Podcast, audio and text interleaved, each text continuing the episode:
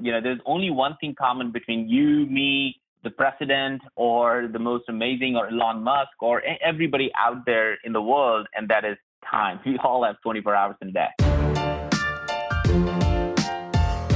You're listening to the Flip My Funnel podcast, a daily podcast dedicated to helping B2B marketing, sales, and customer success professionals become masters of their craft. It's Wednesday, so this is our hashtag one thing episode. Sangram and I discuss various topics that are applicable to you and our community, like personal development, trends in the marketplace, big wins, big mistakes, and more. Here we go.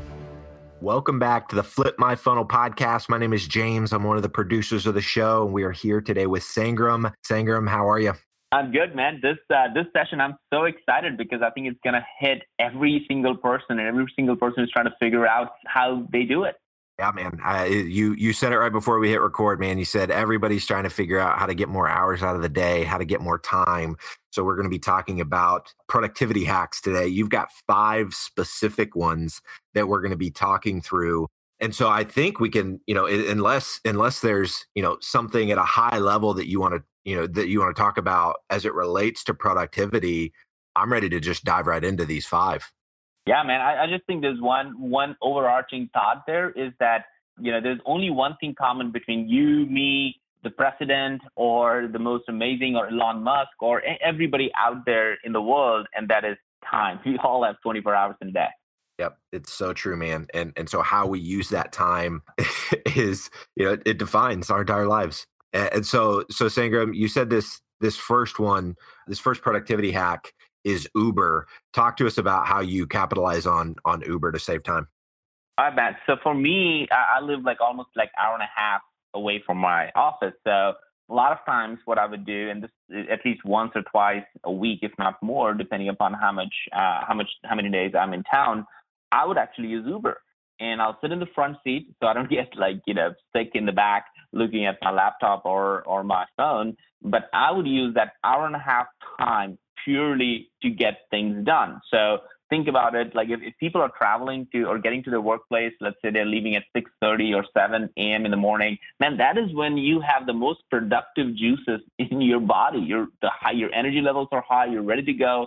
And if you spend the first two hours of your day sitting in a car, trying to get to where you want to go, man, like, you know, you're, you're just wasting a lot of your juices. And then even better is when you're driving back. A lot of times we all are working hard throughout the day. There's no break. There are meetings and there are a hundred emails that you haven't responded to that you need to. So you're all, all the time thinking, but you're also trying to get home if you have kids to get spend time with them. And then you're like, you know, thinking about your work. But instead of that, if you left whenever time, let's say you leave at 6 p.m. and for the next hour and a half, you're back in Uber, you're cleaning up your mailbox so that by the time you get home, you can give undivided attention to your kids for the next couple of hours. So I, I feel that people are underutilizing Uber, and if they think about their drive time, that could be their game time. No, I love it. I love it. This this next one, Sangram, you said uh, working from home for one day a week. Talk to us about this one. I love this. This is where I think majority of the time I get the best ideas and I'm on my schedule. I think most people who are in, in marketing sales or in, in an executive role, people kind of want your time all the time. They want to spend time with you. They want to do uh, conversations with you in the hallway. It's really hard to go from one place to another before talking to five people. You want to do that when you're in the office because you want to connect with people. But the greatest work that you could do for yourself and for your organization is when you can take a step back and focus on the things that you want to accomplish. And a lot of times, this is where, where I get the best work of me at the end of the day is really blocking off one day a week and saying, all I'm going to do is think, I'm going to work on my craft, I'm going to write, I'm going to do whatever it takes to really hone in on these three, four, six, one year plans that I have for my work or for my life. But I kind of take, try to make sure that I work from home one day. I avoid the driving part of it. I avoid all the conversations and I'm really being productive. So one day a week being productive at yourself really puts energy back into my body and soul. What are your thoughts? So when you're working from home that one day a week, Sangram, are you kind of ignoring the inbox and only working on kind of those three to five goals that you have for the year? Or do you just have certain time that you spend in the inbox on those days? How do you manage that? Yeah, that's a great question, James. I, I try to check in whatever emails and what I need to clear, like on maybe two or three times a day, and that's something that I've really, really tried to do, and it's very hard. If your inbox is open every time an email comes, and if you're working from home, you're going to check that immediately, and that's a problem. It is going to be a distraction for. It's a big distraction for me. So I just literally close my inbox and I'll work, eh, I'll check my emails or respond what I need to do, and then I'll close it until noon or after lunch. And then again, I'll open it for 30 minutes and then I'll respond to whatever it is and then I'll close it down. Again, end of the day, I'll open it and clean it up and then I'll close it down. I feel like by doing that three times a day, I'm being more responsible with my time. I'm being able to focus on the right things. And even more important, if there are other people copied on the email, you would see that they would respond and they would get ongoing. So sometimes you don't even have to do the work that you're doing uh, by responding to that email because other people are already on it. So you can yeah. really be benefited from it. I love it. All right, this third one, Sangram, you say flights are game time even if you don't have internet. Talk to us about this one. This is one of the best things that I've learned, especially because I travel almost every week or every other week. So for me, initially flights was like, oh my goodness, what am I going to do? I was opening up my laptop, cranking up my email or internet, and I was trying to be online. I just realized this, and this is literally early this year. I realized that, man, flights can really be incredibly productive for many reasons. One of them is you don't I, i've literally stopped you you know logging in and being on internet. So let's say i'm going to san francisco that's four hours of time. Well in that four hours of time i can write. I, that's my best time to write something to read. I'll, sometimes i'll just read a book at that time and i just block off everything. So i'm not necessarily watching a movie. Sometimes i would if it's a longer flight. But for the most time either i'm writing on my next thing whatever it comes out to be uh, in an article or a strategy that i'm working on by having no internet, using no internet on the flight, it really allows me to kind of focus. And I look around people, some people are, uh, you know, just munching or watching movies throughout the time. And I'm thinking, like, man, this is the best time because nobody in the world is going to disturb me. And I'm going to have a really fantastic time doing my craft. I love that you've identified that writing for you, you know, that's the perfect time to do that. I do some of my best thinking whenever I'm on flights. The epiphany that I had on a flight, I remember specifically coming from San Diego back to Orlando. Uh, it was just over two years ago. And it was what really allowed me to pivot our entire business, you know, from wow. a traditional content marketing agency into becoming a podcast agency that we are today. And that happened because I had the time and space to just think. And I think we so oftentimes don't give ourselves that time. And so for me, that's what flights are. But I could definitely be more intentional uh, with the time that I'm on an airplane. So that's uh, yeah, man. I love. I, yeah, I love what you shared that story, James, because uh, I think most people who don't know who you who are listening to Flip My Funnel podcast, the whole idea of Flip My Funnel was on a flight that I was from San Francisco to Atlanta, where I was sitting in the middle seat and I was drawing this uh, funnel, the traditional funnel, on a piece of napkin, and I flipped it this whole movement, Flip My Funnel, was started on a flight. I completely forgot about that until you just uh, made me realize that.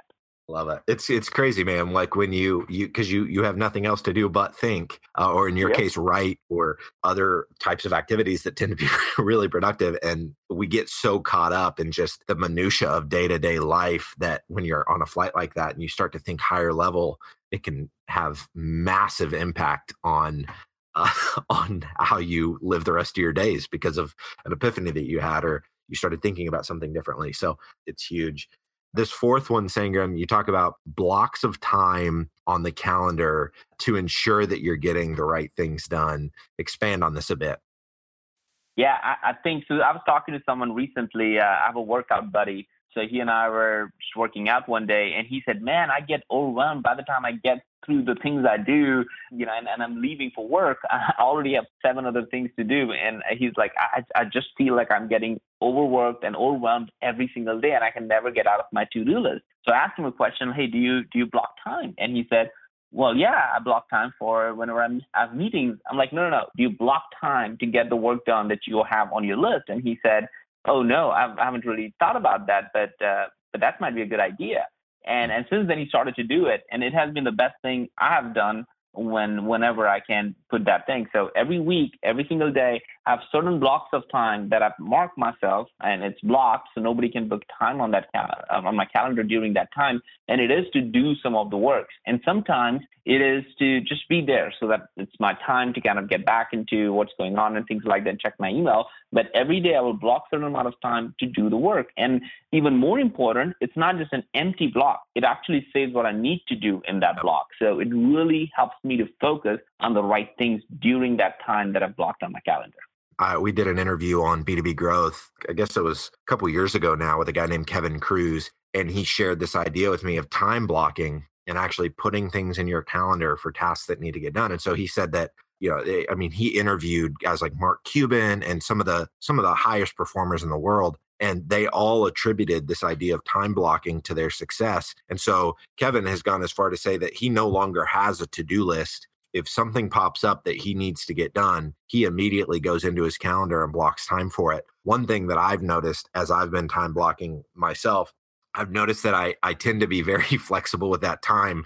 And so yeah. even, you know, it, it, just happened just now, right? Like I, I was in an email thread with a prospect right before we jumped on to record this and I have time blocked this afternoon to work on something uh, with a partner that we've got a kickoff call tomorrow afternoon, and I need to work on a lot of documentation stuff before that call. So I blocked like two or three hours this afternoon to work on that. But because I put the block on there and it's only my time, it's not somebody else's time. Whenever an email comes in from a prospect and they're like, Hey, do you have time this afternoon for a call? We're thinking about podcasting. You know, we want to, you know, loop you into it. Well, that's obviously like really important. I need I, I want to be on that call. And so it's tough for me to balance like, okay, how how much do I protect that block?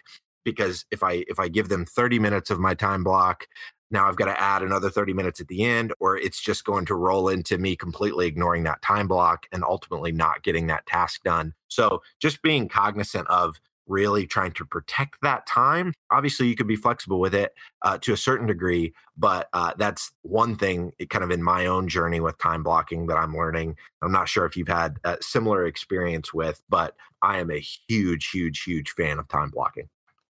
I'm glad you shared that as an example because I too obviously would sometimes overextend myself or have okay that time is blocked so I can take that meeting. But one thing that I've really started to learn about this is for every internal meeting, there shouldn't be an internal meeting. Now, if an external thing pops up, like as you said, you're talking to a customer or prospect, now that's important for your business. That's why you're in business today. So in those scenarios, there are exceptions to the rule, but majority of the time, as you said, like internally, I'm trying to make sure that no, there's no internal meeting that's going to happen during that time. Just because I've blocked that time doesn't mean it's open for everybody. It's actually the opposite of that. So I think you're absolutely right. We have to figure out when to be a little bit open with that and not.